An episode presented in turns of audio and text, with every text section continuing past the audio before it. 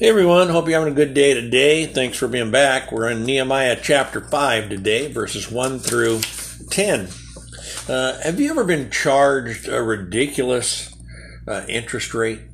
Uh, so many people uh, get credit cards, and, and these people who give credit cards are really smart because they'll say, Well, we'll give you a credit card with 0% interest for one year. And then at the end of that year, their interest rate is usually somewhere between 16 17% is what I have normally seen. Uh, it can get pretty high.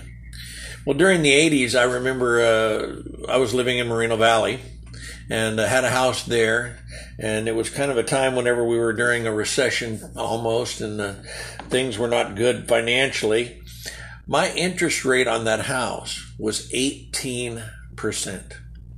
Well, obviously, I sure am liking the home interest rates now being as low as they are. Well, in our text today, there were Jews charging other Jews outrageous interest on borrowing money.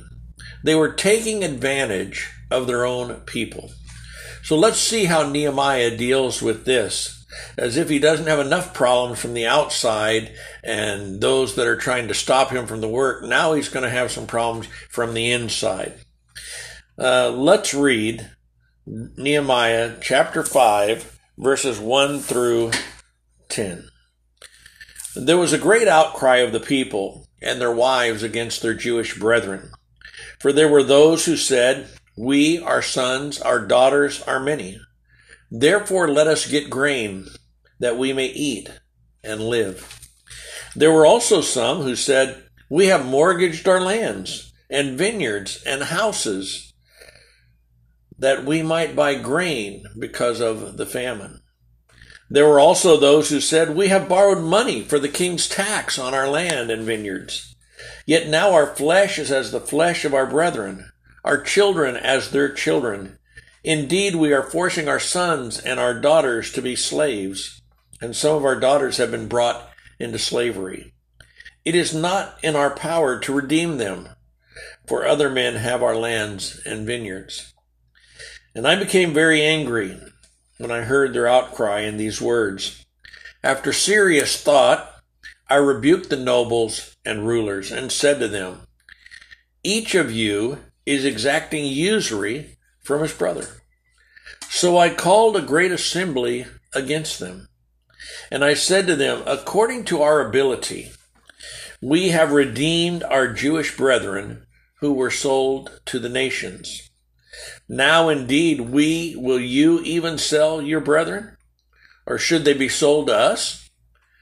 Then they were silenced and found nothing to say. And I said, What you are doing is not good. Should you not walk in fear of our God because the reproach of the nations, are enemies? I also, with my brethren and my servants, am lending them money and grain. Please let us stop this usury. A great cry is heard among the Jews. Nehemiah is listening closely to their cry. He's trying to figure out what exactly is going on. And they were not crying out against the Samaritans or the Ammonites or the Arabs or any of their enemies, but they were crying out against their own people. Jew was abusing Jew. And the economic situation had become so desperate that even the wives who usually kept quiet were not quiet any longer, but they joined in the protest. It's one thing when others abuse you, but how much worse when it's your own family? This is kind of how I look at this situation as those in, in a family taking advantage of one another. There are four different groups here in this text. There are the poor who are on the verge of starvation. There are those who own property uh, and are mortgaging it just to get food to eat. The third group are those who have to borrow money to pay for their taxes.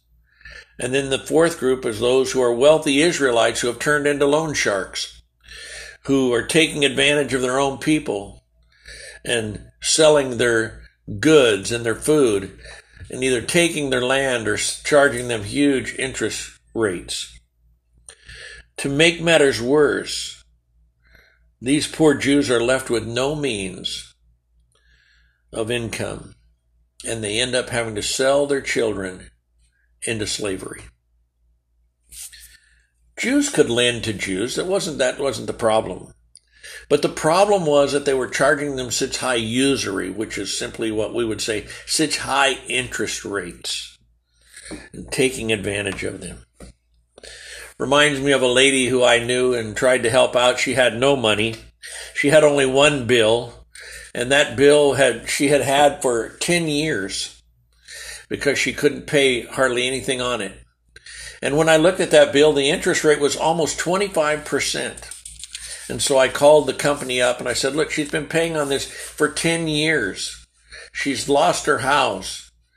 She has no income. Can you cut her some kind of a break? And their response to me was, she signed it. Tough luck for her. I thought, wow, talk about compassionate people. When Nehemiah hears this outcry, he gives it a great deal of consideration. What am I going to do about this? He says. And so he rebukes them for taking advantage of their brothers. He calls the great assembly. And when they are confronted by him and the assembly, they don't have any excuse. There's no way they can justify what they've been doing. And so he simply tells them, stop ripping people off. Stop this usury. Stop these high interest rates. Next time we will see how the people respond to his demand. Thanks for being here today. We'll see you next time.